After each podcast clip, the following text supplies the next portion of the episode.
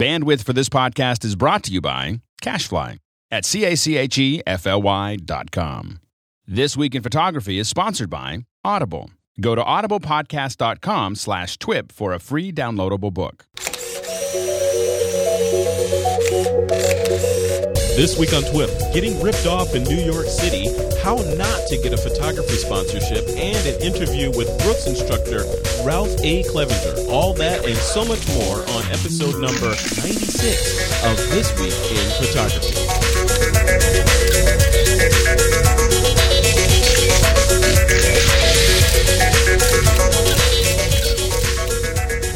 And we are back with another exciting episode of This Week in Photography. Finally, after a short hiatus, we've got the crew back to chat with you guys about all things photography and some things not so much photography. But it's good to be back in the stream. On the show today, we have none other than Mr. Aaron Mailer. Hey, Aaron. Hey there. How are you? Doing really good. Good to have you back. Good. And we also have, coming from the right coast, on the other side of the continent, is Mr. Steve Simon. Hey, Steve. I've missed you guys. We've missed you too, Steve. You're going to make me cry here. And, you know I wasn't supposed to say this. Keep it together, Fred. Keep it together. I know I wasn't supposed to say this, but you were saying in a chat earlier that you are wearing your cowboy sleeping pants right now because it's very late in New York. Is that true? Sleeping pants. It is very late in New York, and is this actually being recorded, or is this the actual show? Oh, okay. Yeah, no, I was kind of kidding, quotation marks, about the cowboy PJs. I haven't worn them in months. PJs. Okay, that was the word I was searching for, PJs. Yeah, I don't think I own any PJs. Anyway, on with the show, because that is definitely not photography related, and we'll definitely get some angry tweets for not talking about photography. Anyway, so I wanted to give a quick shout out to our sponsor. We're brought to you by Audible.com. They're the internet's leading provider of spoken word entertainment. And if you'd like a free audiobook of your choice from their gigantic catalog, head over to audiblepodcast.com/TWiP. And with that, let's jump into the news. A couple of interesting things in the news today. First off, the New York City Attorney General has gone crazy. The word that I want to say, I don't know if I should say it. Not the word we used before the show. It's not the word we used before the show, but I am self-censoring, in anticipation of the FCC coming down on the internet. But the New York City Attorney General is upset with New York City electronic retailers. If you've ever been to New York City and you've walked, I don't know, say Times Square or something, you've seen these stores that have all these glossy, beautiful, and pricey electronic gear sitting in their little display. Well, as it turns out, in a lot of cases, that display is sort of like the bait to get you in for the slaughter. Steve, you're a New York City guy. You know about this stuff. Can you talk about it a little bit? Absolutely. I mean, look, we know that there are some, very reputable, great dealers in New York City, the big camera stores, of course, the B&H, the Adoramas, those kinds of places, J&R, Calumet, PhotoCare, all those places. But there are lots and lots of sort of unnamed, or, well, they have names, but these camera stores that have, as you mentioned, Fred, just everything in the window. You might see a D3X and a Apple laptop and this and that.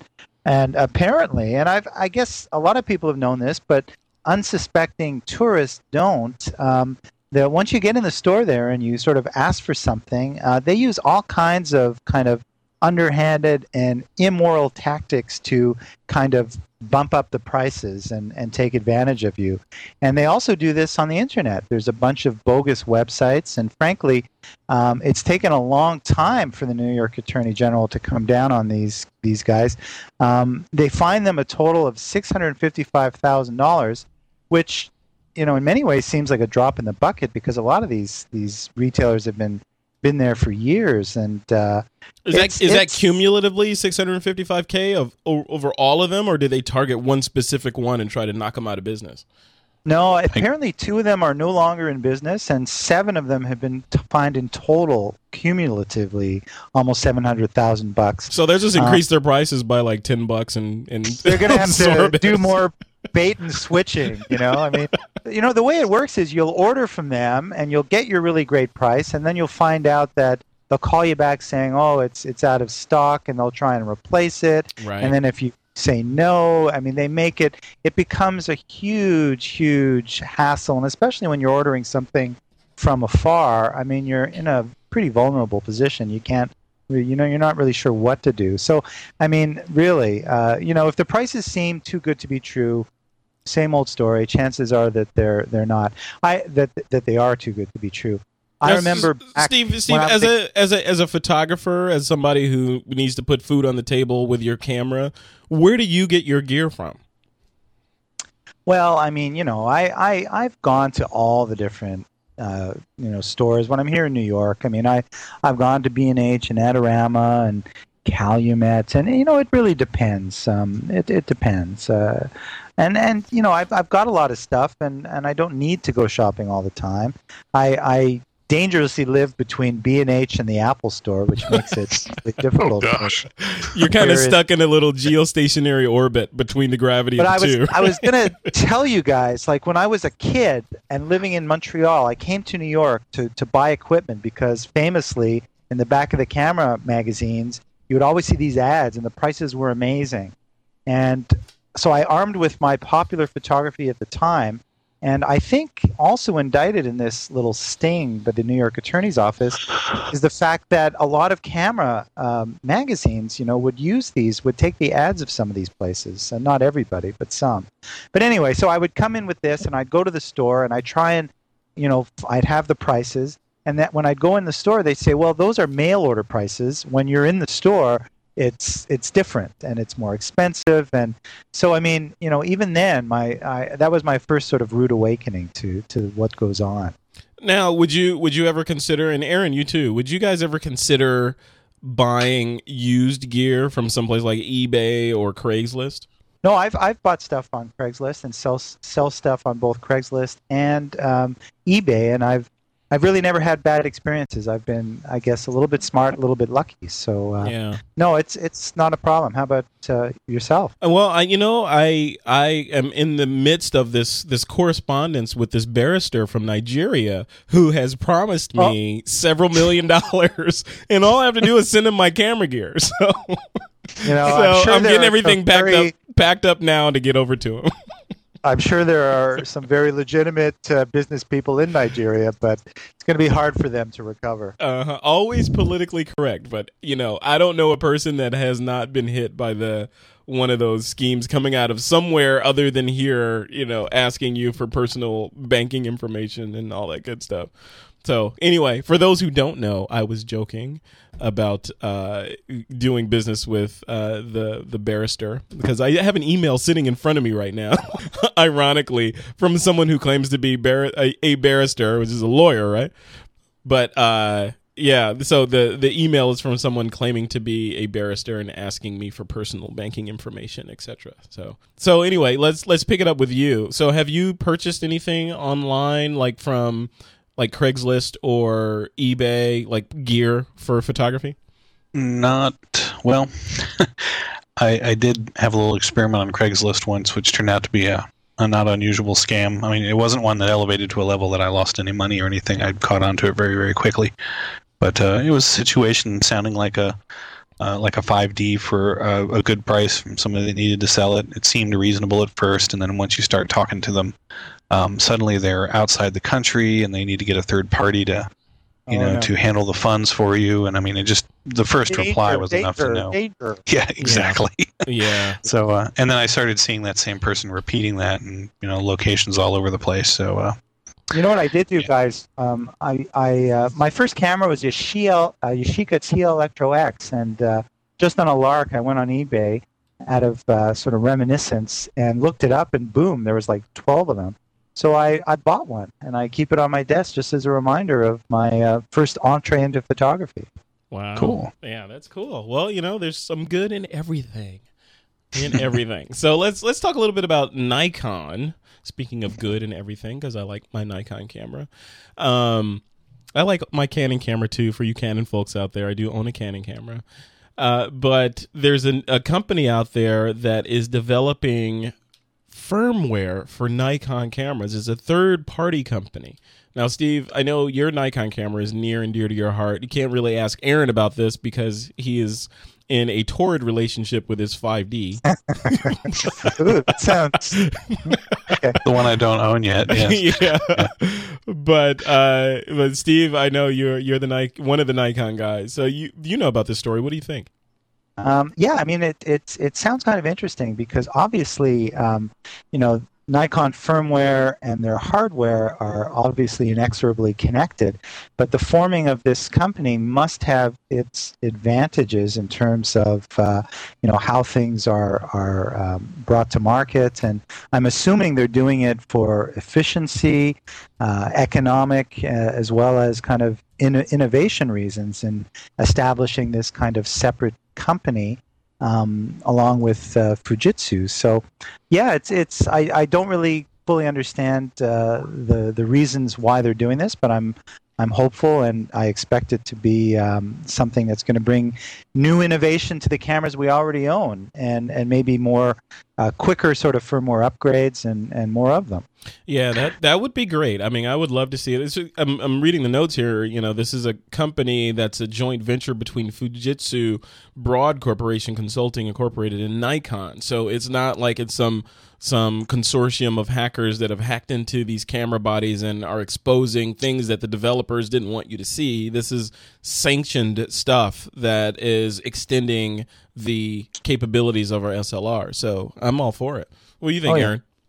I think they're speeding up the development cycle as part of what they're doing, which as fast as Nikon's been releasing cameras lately, they're definitely, if they speed it up, I don't know how many models we may see in a short amount of time. Yeah, they're going pretty fast, but I still haven't seen that, a Nikon camera that competes with that 5D high-definition video. So yeah, there's a lot of rumors out there. I've been following on the Nikon rumors site. There's a lot of talk of a new replacement for the D300.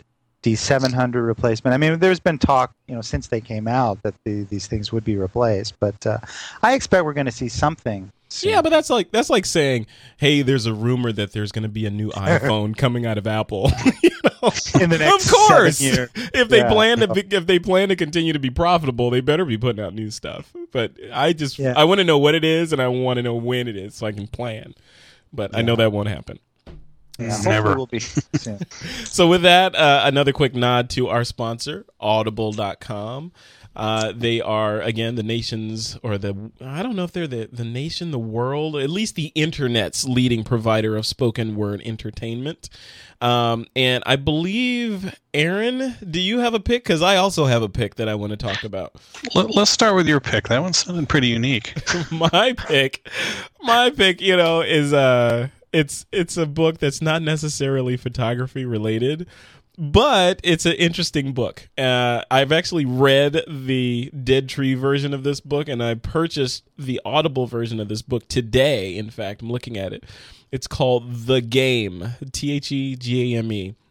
Subtitle is Penetrating the Secret Society of Pickup Artists. Not that I want to be a pickup artist, because I'm all set there, but it's an interesting read. Neil Strauss is the author, and what he did was he infiltrated this underground society of guys who have made it their mission to go out and seduce women, and so he, not necessarily wanting to do that, he sort of went undercover. I'm holding up quote fingers, but he went undercover in Los Angeles with these guys who had rented this mansion on Sunset Strip, and were doing the whole club thing, all that stuff, and he just exposed the whole thing, and talking about their exploits with Courtney Love, or I think that's her name, and all this stuff. It's a really good, entertaining read, you know, regardless of what your motives are.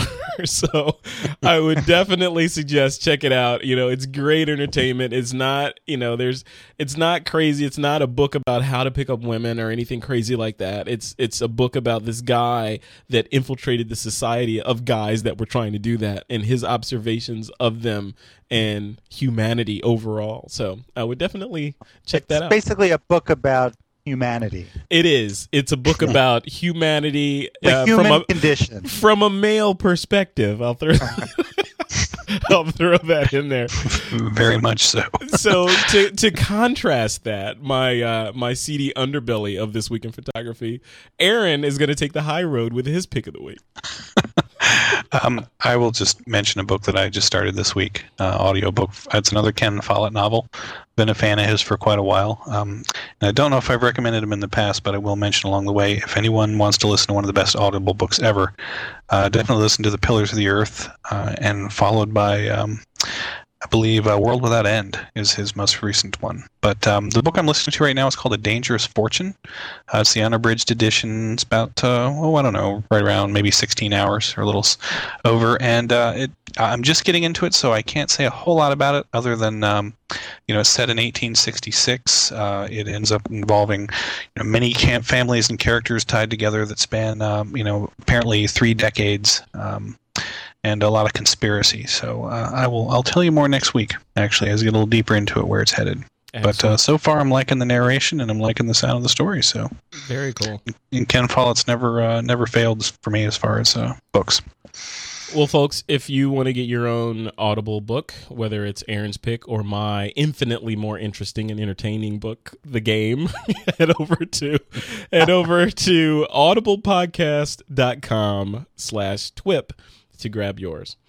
And one more thing in the news that I wanted to chat about, and we get smacked around all the time about too much iPhone, blah, blah, blah, blah, blah stuff. But, hey, I just got my iPhone 3GS a couple of days ago, and I'm very happy with it. I'm still exploring the depths of its features.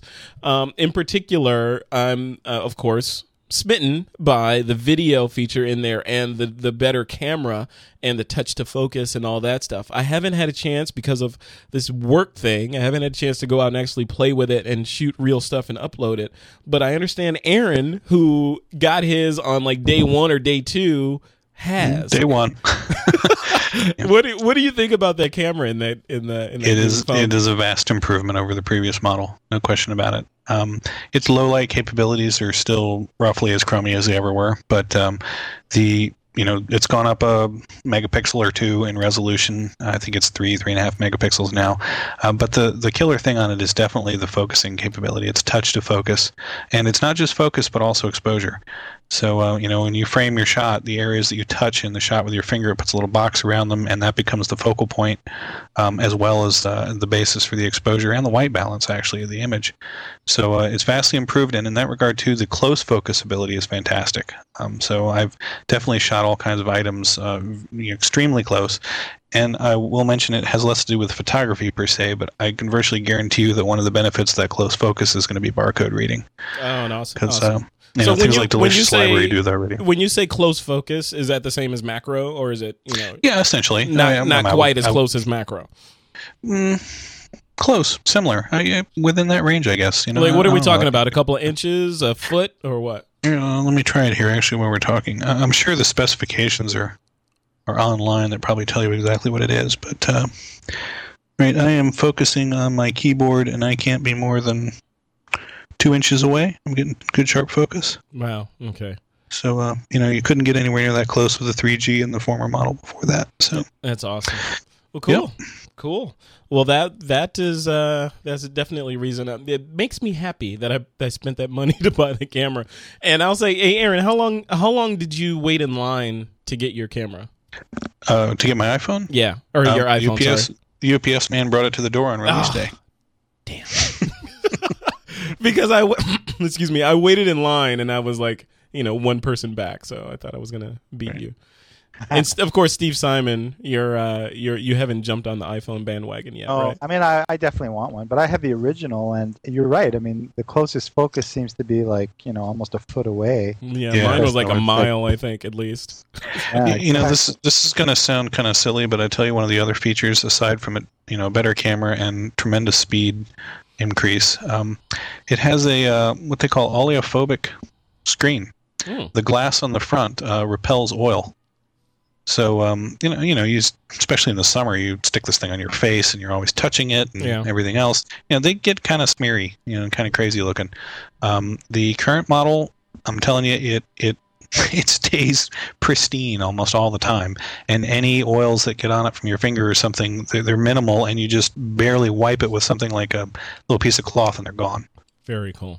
So you don't put one of those protective covers on yours? No, I don't. This is the third iPhone. I've had one of each generation, and I've not had any problem with them. They are incredibly durable. From the skylight filter over your. No, I'm probably going to regret not using a cover. But in all honesty, I've never had so much as a hairline scratch on the screen. Awesome. So. You have no plastic on your couch either. No, I do not. Moving right along to the results of our poll. I know the people who participated in the last poll are probably waiting on the results, and because we're a little bit off schedule, we're a little late on our poll. So, Aaron, you wanna reveal what the results were? Yeah, the current poll was other than vacation, and I will mention this is a listener submitted poll. Other than vacation, how far will you travel for your own personal photo endeavors? And the ranges we offered were, less than a mile. Basically, if I can see it from the couch, I shoot it. We had, I think, a total of like 17 votes for that at 2%. Less than 10 miles, I tend to stick around town, came in at 23%. The majority here comes in at less than 60 miles, meaning basically I'll make a day of it, and that was 39%. And right behind that at 36% is greater than 60 miles, which is, pack the bags, we're getting serious. So it was pretty close to evenly split between, just under 60 miles and greater than 60 miles. And beyond that, 23% and 17%, or 2%. Excellent. All right, well, we're gonna let this marinate for a bit and pick up on the polls with the next episode of This Week in Photography. So be sure to download the next podcast.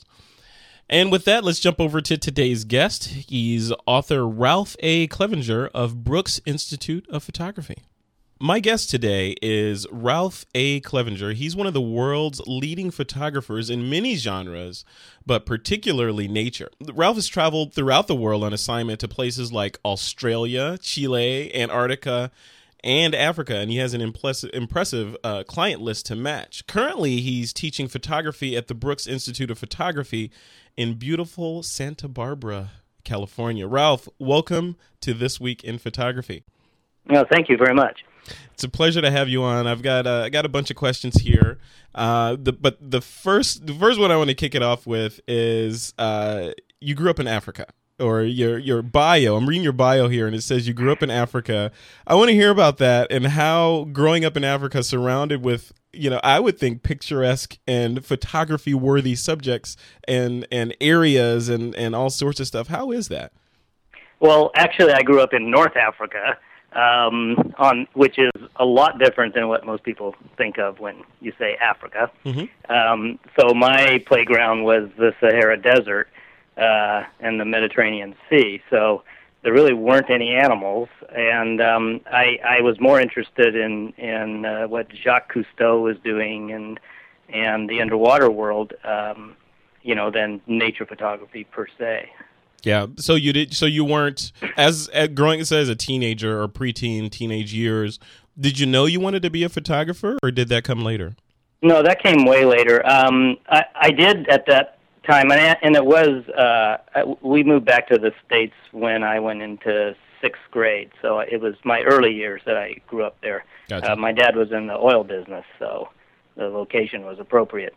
But no, it was much later. I was wanting to become a marine biologist from an early age.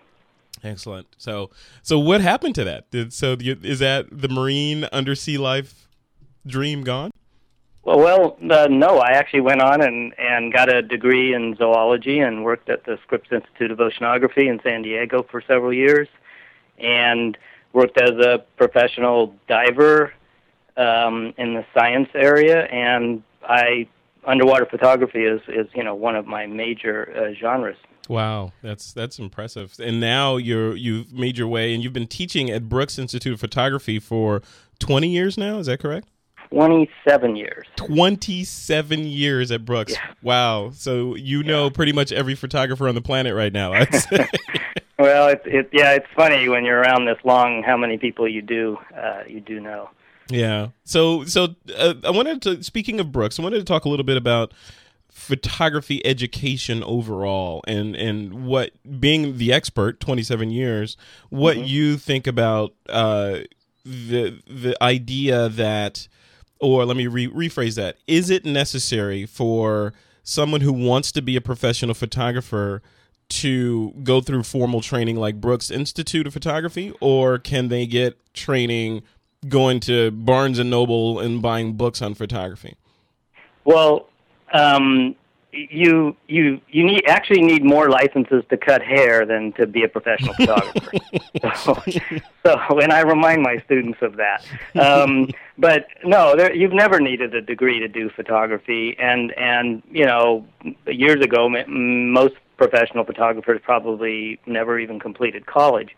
But one of the things that I think a school like Brooks gives people is a broader scope of what the field of photography is, because it's certainly a lot more than just taking pictures. And it introduces them to enough things that they can change their mind later. And I think that's one of the great things about college is it does show you what's possible, and most people don't end up doing what they majored in college anyway. So yeah. I think Brooks is a lot the same way. And it jump-starts that technical knowledge so that rather than apprenticing for 5 years and figuring out how to do one specific type of photography, you come out of a school like Brooks, or certainly other schools as well, and you can you can dabble and make choices and jump ahead of people coming in off the street in jobs and move quicker up the ladder. And what are you seeing from your perspective, from your perch, of how the market, or the economy, how has the economy affected photographers that are coming in with bright-eyed and bushy-tailed, wanting to be this professional photographer working out of New York, with the models and all this? Are you seeing a dwindling of that, or are people jumping in now because they're looking for alternative career paths? Well, we're seeing less students, but I don't think schools in general are seeing less students. Certainly trade schools seem to be doing great, and that makes sense in a down economy. You go get more education, make yourself more employable. But, I think the opportunities for students to get photographic education in other places, including community colleges, and very good photographic education. In fact, many of those programs are taught by Brooks grads. So I think those opportunities are there, and for less money. And so they're certainly not the same as Brooks, but students are moving in that direction right now, I think, a little bit more. It's how much do you want to spend to get an education, and that's a big question for everybody going into college. And then what? So how much do people have to spend to get an education in photography at Brooks generally? Well, Brooks isn't as expensive as most people think it is. It's a 3-year program, full-time 3 years, so you don't go 4, so that's a saving. And it's about $27,000 or $28,000 a year in tuition. So it's not, out of control. I mean, many other schools are far more expensive. And then people think, oh, yeah, but you got to buy all that gear, and that's not true either, because the school has a lot of equipment that students can check out and use that way. So it's not out of control, but you do have to be careful. I mean, you don't want to walk out of school with $100,000 worth of debt. That's for sure. No, absolutely. So then rewind a little bit. So we talked about the early beginnings, when you're growing up in North Africa, and currently you're at Brooks Institute of Photography teaching, and you have been for 27 years. So photography-wise, what got you into photography? What made you? What was that sort of, you know, radioactive spider bite that made you decide, hey, I need to be a photographer? Well, my dad always had one of those 8mm Keystone wind-up movie cameras. It's really cool, and I have it now. And he filmed our life overseas, and I wasn't really interested in it, but we would watch movies all the time. So I was certainly introduced to it and around movie making quite a bit. He also had a still camera, and in fifth grade or so, he bought me a little darkroom set. But it really wasn't something I actually wanted to do. It was just fun. When I graduated with my zoology degree and went to work, I quickly realized that I needed a higher degree to go anywhere in science, and wasn't quite sure if I wanted to spend another 2 or 3 years getting another science degree. Yeah. So my girlfriend went to Art Center, and she said, well, why don't you become a photographer? And I had actually bought a small underwater camera and was taking a few pictures. And I said, well, all right. And then I heard about this school in Santa Barbara that had an underwater photography program. So I left my girlfriend, went to Santa Barbara and enrolled in Brooks, and it really opened my eyes. I had never dreamed of becoming a photographer ever. Wow. It was never, or a teacher. So what do you enjoy shooting now? If you had to shoot one genre, what would it be? Oh gosh. Well, underwater photography is certainly the thing I've been doing the longest. Mm-hmm. But it's photography itself is what I enjoy doing, and anything outdoors is something that I want to photograph. So, I mean, Brooks gave me a great education in photography, and then backed that up with all my zoology experience and stuff, and I just like taking pictures. So where do you fall on the whole argument of, or the discussion, I won't say it's an argument, the discussion of where the line is between what you can manipulate digitally and what you can't? And, being with the far right being, all pixels can be moved around. I've been on the show, right. I've said all pixels can be punished, or were born to be punished. And on the far right. left, it's, treat your digital negative like a slide. Where right. Where do you fall in there?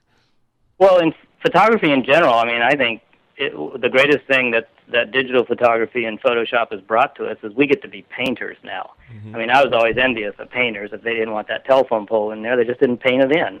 So, I mean, as far as I'm concerned, whatever you can create,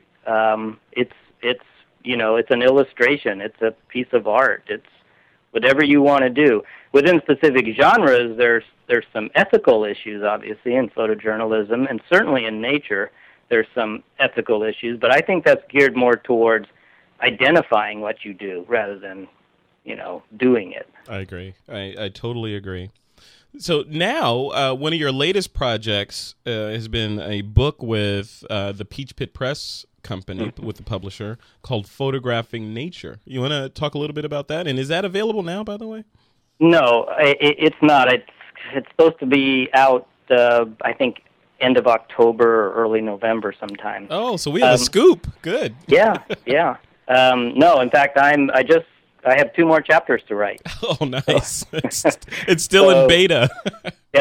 yeah, definitely. Well, it's the first book I've ever written. I have obviously participated in book projects before, but it will be the first book that is 100% my images and words. It's about the hardest thing I've ever done in my life, believe it or not. Oh, I believe it. Yeah, it's amazing. But it's going to be, I think it's going to be a really interesting book, because I own a lot of nature photography books. I enjoy reading and everything, and I certainly have my favorites. And I did a lot of homework in trying to figure out what books seem to work the best. One of the things I found out is that we all say the same thing over and over and over again in the books. So obviously that's the right stuff to say, yeah. And people just want to look at new pictures and hear new stories and maybe pick up some unique tips.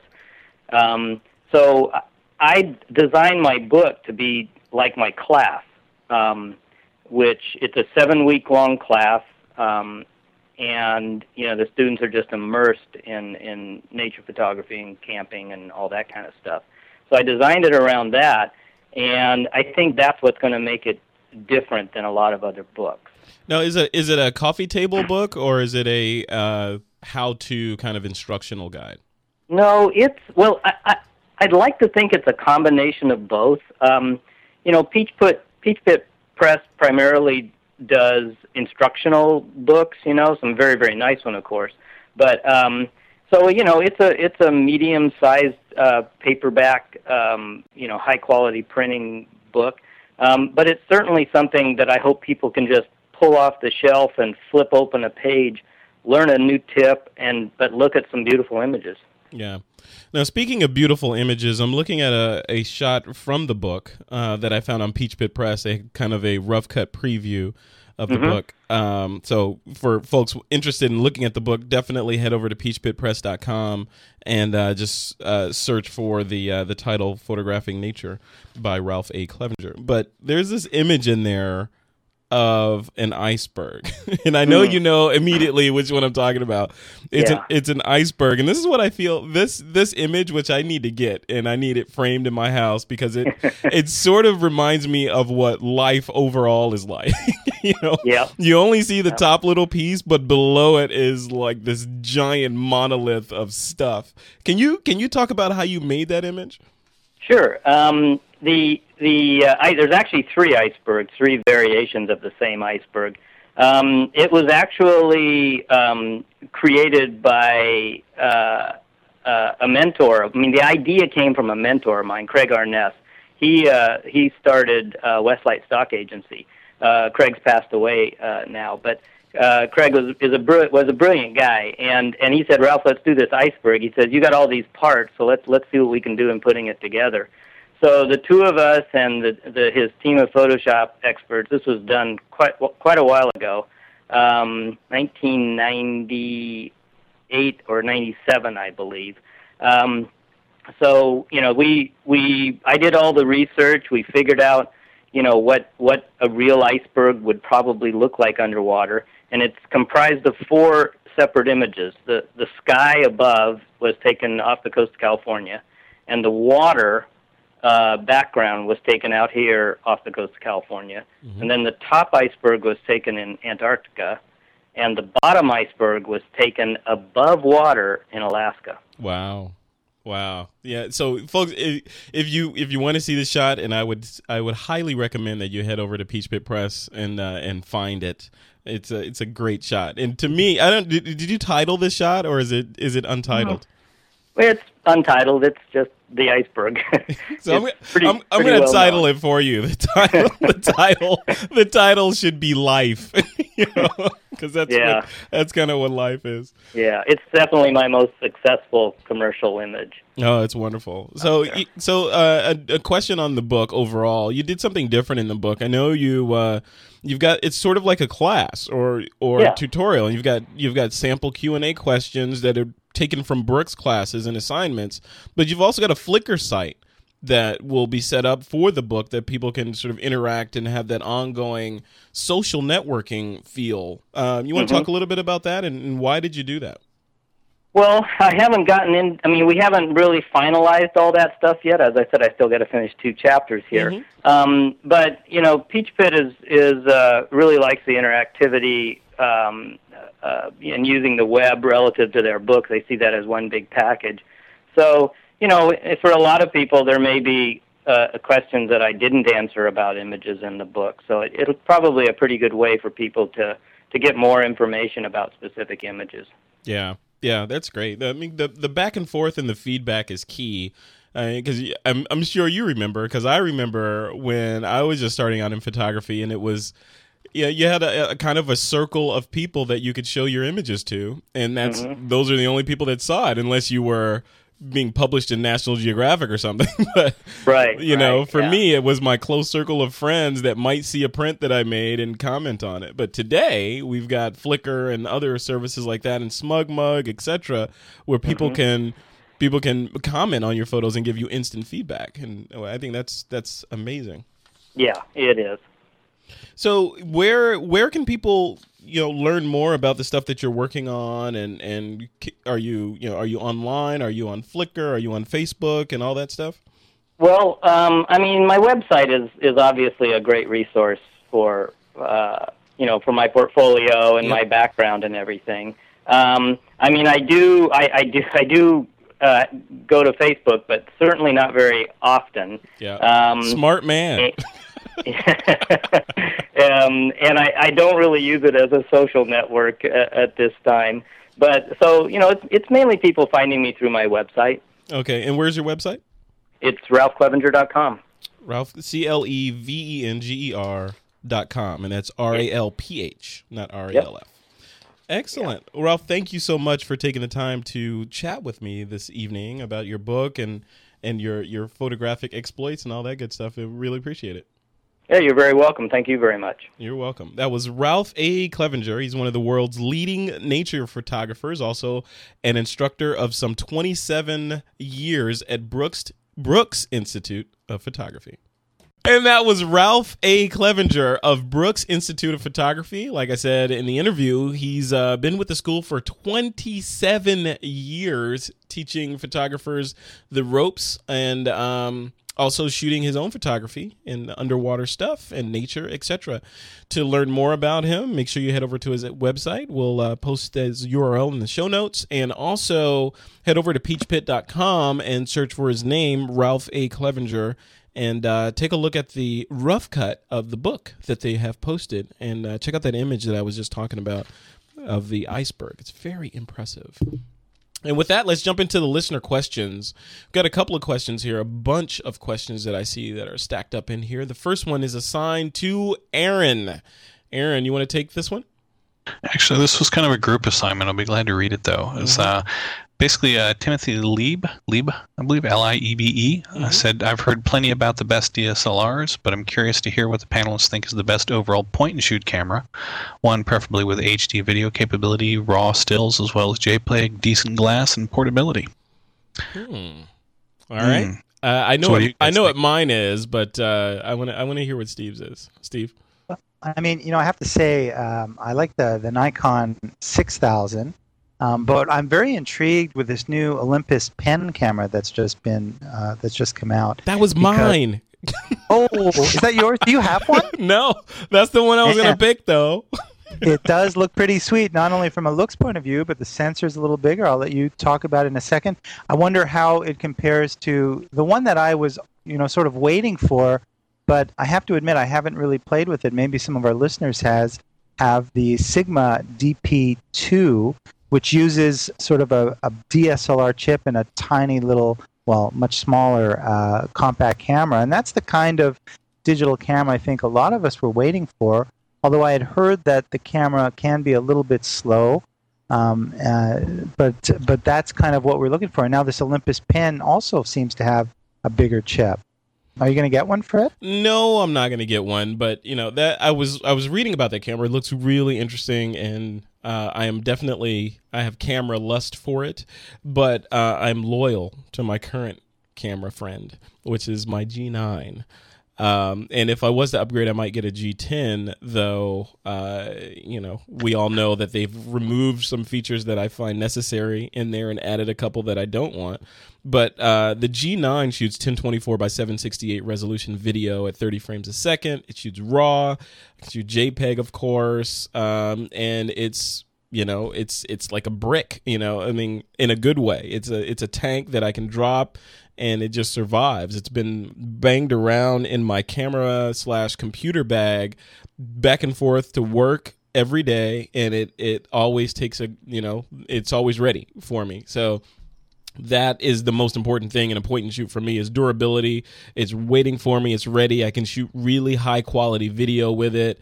I can shoot raw stills with it and keep going. And when I really need to shoot quote unquote real photography, I can whip out the G or the D700 or the D3 and go to town. But 99% of the time, that camera is with me. And when that one's not with me, my point and shoot camera of choice is my, you guessed it, iPhone. So that's with me 100% of the time. So if I really need to catch something, I can catch it with the iPhone. If I really want high quality, I can catch it with the G9. And if it's something that I'm going to want to keep forever, I can, you know, whip out the real glass. So what about you? What about you, Aaron?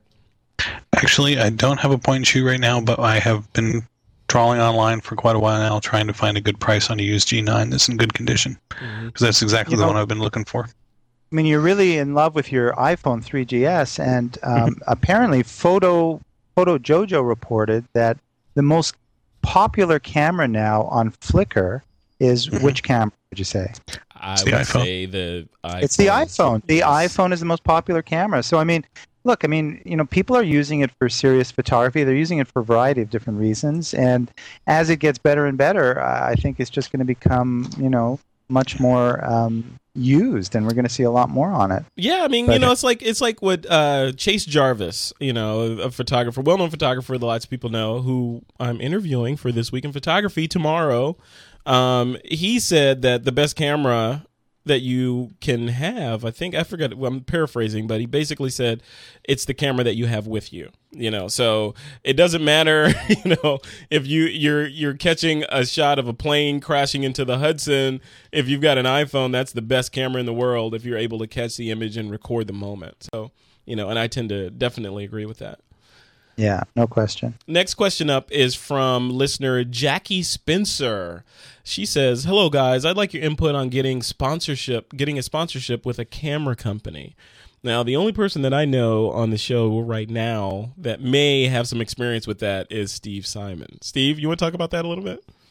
Well, I mean, you know, I'm not really sure exactly what sponsorship means other than, you know, having a relationship with a camera company. I think, Jackie, really the best way to do it is to sort of establish yourself as a photographer and maybe make contact with the company that you use their equipment and let them know that you're there. Let them know, you know, a lot of camera companies will buy photographs that they use in their promotion for their brochures and so on. They usually want active professionals that are working with the public. And you know, so if you want to position yourself in that arena, if you're doing some teaching, if you're doing workshops, that kind of thing, I think that will help.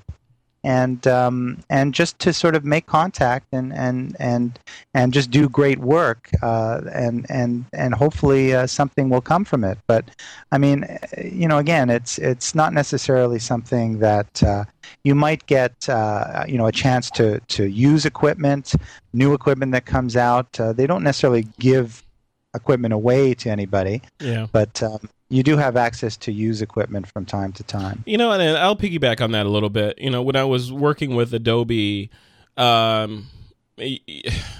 would get inundated, honestly, with requests for sponsorship on a daily basis sometimes, you know, from well-meaning photographers asking for, hey, can you sponsor me for this? Can you sponsor me for that? And my response typically was, what's the return on investment for me, you know, i.e. the company? What do I get back if I give you this money, you know, or if I give you all this free software, et cetera, you know, if they couldn't answer that question, I would refer them to the philanthropic organization at Adobe and let them ask for a donation. But if they're asking for sponsorships, particularly, it's a business investment. And I, you know, I had a finite budget of money to give out to these people, to photographers. So if they couldn't prove to me that, hey, this will result in this many sales of Lightroom, or this will result in increasing awareness of Photoshop by this much, you know, I promise, then, you know, it became a much harder sell for me. So my advice... My advice to people would be to, if you're going to seek sponsorship from a large entity like an Adobe or an Apple or a Nikon or a Canon or somebody like that, go in prepared to tell them why this is in their best interest to support your project. Don't go in with hat in hand asking for sponsorship because you take great photos, because, you know, newsflash, a lot of people take great photos. Yeah, no, that's something I should have added, Fred. You're exactly right. And I think whatever camera manufacturer it is, you know, this isn't a philanthropic relationship. If they're going to sponsor someone, they do want to see, and they do sponsor certain projects that photographers are working on. But they want specifics. They want to know, as you mentioned, you know, how many people this is going to reach. They want to know kind of what they're going to get for their sponsorship, and you have to give them, you know, some good answers, or else it's not going to happen. So you really have to establish yourself to the point that you're doing the kind of work that's getting some public recognition, and then maybe you're ready for sponsorship. Other than that, you know, finding a donation maybe.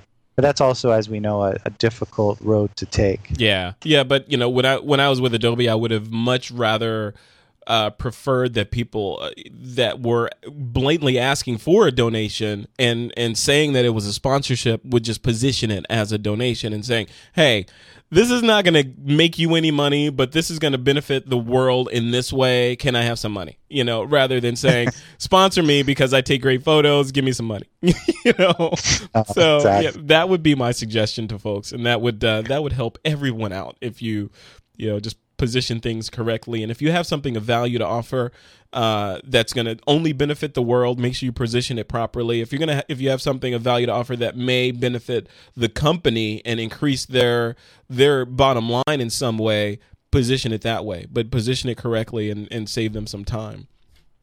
I've always gone on the assumption that the high profile sponsors you see were probably the camera companies approaching the photographer. No. Well, you know what? You know, I got to tell you though, you know, as photographers and you know, some of the big profile names, I mean, you can't just kind of wait for that to happen. I think even high profile guys have to kind of work it and seek it out.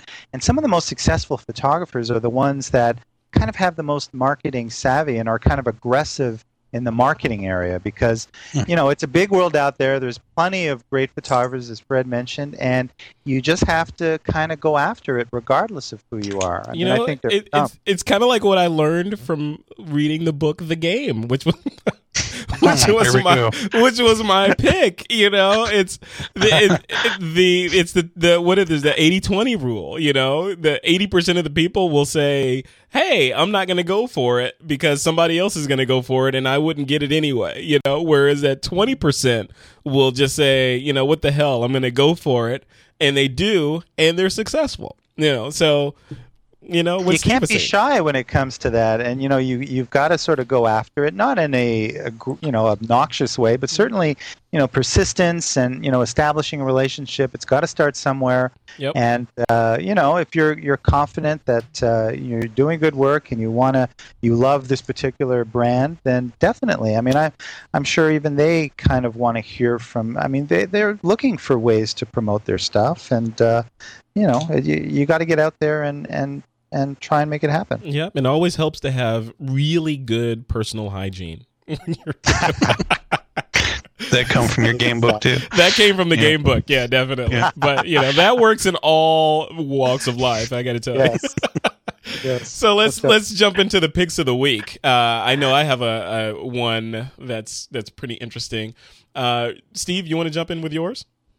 Sure, I'll just quickly. I thought, since I have a couple of these, and I think they're really great. I used to use the Quantum Turbo big ass battery for kind of big jobs that I did, and it was heavy, you know, and I'm a tough, strong man, but it was heavy to carry around. And now they've come out with this Turbo SC Slim battery, which is basically the same power, but it's literally about 38% of what the other battery was. It's tiny, it's light, it's expensive, but that's the one thing they haven't lightened is the price.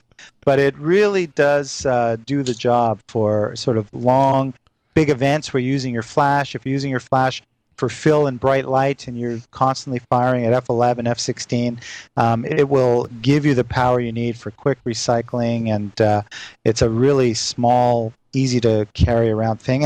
And for people using wireless multiple flash, as many of us are now starting to get into, you can have one attached to each of your main flashes and know that you're going to be able to use it all night, all day, and it's going to continue to provide the power. So I think it's a good thing. What is it? Quantum Turbo SC Slim. Excellent. How much are we looking at? It ain't cheap. It's about $430. How many double A's can I buy for that? But you save the world from hundreds of double A batteries, and you can recharge that, man. No, I'm kidding. You can recharge this baby like a lot. I mean, it should last you years, really. My other one lasted, a long time. Many recharges. So no, you're absolutely right. Especially if you're doing off camera stuff and you have a remote camera somewhere that just needs to work, and you don't want to jump over there to check it all the time. Or if you're, like Steve said, if you're shooting an event like a wedding or something, or some sort of news event where you're going to be on your feet for 18 hours or so, you don't want to have to worry about your power. Particularly as film flash, because that flashes will last a long time if they're emitting very little power at f2.8 or whatever. But if you're out shooting f16, that's a lot of power that each pop is consuming. And having a battery like this will allow you to continue to shoot, whereas otherwise, before you know it, you're kind of out of juice. Yeah, Mr. Mailer, what about you? You gotta love it when the battery costs twice what the flash does. But hey. Yeah. Do you have one of those, Aaron? That was my Scott Bourne pick of the week. Yeah, exactly. Scott probably has like 4 or 5 of those just laying around. Yeah. I think they're powering his house, with generators. Hey, I right now I would love to have one of those, but I just made the jump from regular double A's to rechargeables. Which I hear are better, for the environment. So yeah, so I'm using those. So, Mr. Mailer, what is your pick of the week? I have to be honest here that my pick is slightly recycled. Those of you that may have watched our live video feed during 2 weeks ago for the infamous lost episode of TWiP, number 95. We don't talk about this one live. We don't talk about that episode. Okay. Well, anyway, yeah, the episode that never happened. This was my pick that week, so some people may have heard it, but obviously the vast majority of the audience will not have. But and I think I did Twitter about it at one point, but it's called awkwardfamilyphotos.com. All one word, 3 words together, all one word, awkwardfamilyphotos.com. It is a riot. I won't tell you too much about it other than, lots of folks are submitting, some of the most, in some cases, disturbing, in a lot of cases just downright hilarious images from, some point in their lifetime, childhood, in a lot of cases, from what I can tell, that are just some of the strangest family photos you have ever seen in your life. A lot of them are just laugh out loud funny. Wow. And we'll put a link in the show notes to one of my favorites with the guy kind of standing off in the back. During the video episode, you're able to see it, but so I won't describe it too much. But it's a pretty entertaining site, to say the least. And when I Twittered it, got quite a lot of feedback on it. So grab it, put it in your RSS feeds, and keep an eye on it on a daily basis. Very good cool. For a laugh. Very cool. Well, I have 2 picks. And one, I'm making 2 picks because the first one, I know I'm going to get some angry tweets at Frederick Van on Twitter. If you'd like to tweet me, I'm going to get some angry tweets about this. The first one is from Factron, Factron, and we'll put a link to them in the show notes. And essentially, this is an exoskeleton for your iPhone, which allows you to attach lenses to it. And it's a custom case. It looks like it's brushed aluminum and some sort of leathery type substance that encases your iPhone like RoboCop, and then you screw lenses onto the front where iPhone camera is, and the lenses include a fisheye lens, a wide-angle lens, a close-up lens, and the lens prices, they range from $15 to $55, and the case is around $200. But overall, if you're somebody like Chase Jarvis who's doing the iPhone a day project and you want the flexibility to use your iPhone camera to its fullest, that's a small price to pay. So that is my number 1 pick of the week. My number 2 pick of the week comes, Aaron, while you were talking, a Twitter direct message came in from Trey Radcliffe. He's, I think we interviewed him on the show. I interviewed him on the show a couple of weeks ago. He's a really good photographer, and his tweet reads, and I'm reading verbatim, Nikon D3X to come out in Q4 2010 with 30 megapixels ? Movies at 1920 wide at 30 frames per second, and he puts the link in there. So on Twitter, go to Trey Radcliffe's stream and you'll find that tweet in there. But he has a bit.ly link in there that links over to an article on NikonRumors.com. With a link to the full leaked 2009-2010 Nikon roadmap that's translated. And essentially it says, and I'm just going to paraphrase this, it said, a man working in England in the Kingston branch of a large IT company said that the infrastructure software company of Nikon UK has found this 37-page document with strategic direction of Nikon, yada, yada, yada. They can't confirm its authenticity. It may be a joke, but here it is. So we're going to link to that in the show notes, and you can make your own determination as to whether this rumor is true or false. But, you know, this just came in, and I felt compelled to spread it, which I'm doing. It's kind of like useless in a way. I mean, it's basically saying, oh, yeah, like the end of next year, we're going to see a replacement for the D3X. I mean, it's, you know, who knows if it's real or not. I mean, I think you can kind of, you can just guess that, yes, eventually the D3X will be replaced with the new one and so on. Yeah, that's not to sort of take away from, the rumor, but I mean, it's nothing really. Is that we Steve, is that like saying, here's a hot rumor, Apple computer may release a new iPhone sometime within the next 24 months. Exactly. That's exactly what that is. You heard it here first. I'm making a prediction.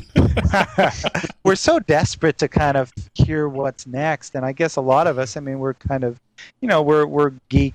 We tend to, we love this stuff, and we want to kind of know what's coming, and understandably. And if you're thinking of purchasing something, and you think something's coming along, but I mean, these rumors have been happening since the first Nikon F, and they're going to continue to happen. But what the heck? Let's just keep looking at them. It's what we do. It's fun, It's part of the game, and not the game, the book that I'm talking about, but it's part of the overall game of being on the internet and keeping an eye out for these hot rumors and being excited about the next new thing and all this stuff. So it's fun. It's fun. It's what we do. Well, good, clean fun. You know what? Speaking of good, clean fun, I think it's time to clean up this episode. This is the end of This Week in Photography, and I want to give you guys a chance to tell folks. Wait! This is the end of this episode, not the end of life as we know it. It's the end of this little episode. The show itself will continue in perpetuity, but this show is coming to a close. And with that, Aaron Mailer, where can people find you? Until next week. You can find me on my blog, halfpress.com, or on Twitter, which is where you'll find me the most, HALFPRESS. Excellent. And Mr. Steve Simon, if people are looking for you, where can they find you? SteveSimonPhoto.com and Twitter/Steve Simon. Excellent. And then if you're looking for me, Frederick Van Johnson, you can find me on Twitter at twitter.com/FrederickVan. That's FREDERICK. Van, or at my blog at frederickvan.com. And with that, that's the end of this episode. Thanks for listening. It's time to take that lens cap off.